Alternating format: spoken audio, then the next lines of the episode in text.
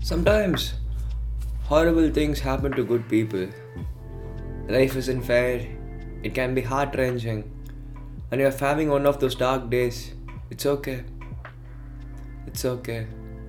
It's okay to feel that darkness when challenges and issues come back to back to back. It seems like something is after me, something is attacking me, something is attacking my journey. Look for those lessons and it all. You will grow through what you go through. The question is are you willing to go through it? When those bad things happen, what are you going to do? Are you going to let this horrible situation dedicate the way you feel and the way you handle it? Or are you going to fall over, fall down, fall apart? Or are you going to face this issue with courage, with resolution? You know, darkness. Embrace the darkness. Don't look away from it. Own it. Step up to the challenge no matter what you face. Start walking.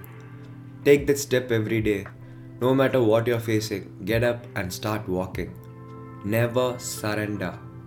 And remember that even in the most wretched of times, when you face darkness yourself, no matter how bad things got, remember not to stop, remember not to pause, remember not to hesitate.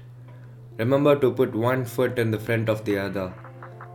Take that first step and start walking, and we will fight.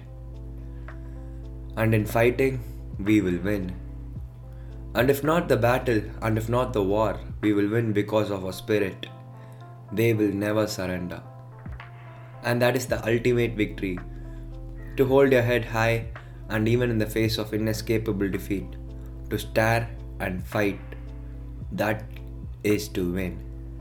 Don't allow yourself to switch off, but I know there's always an answer.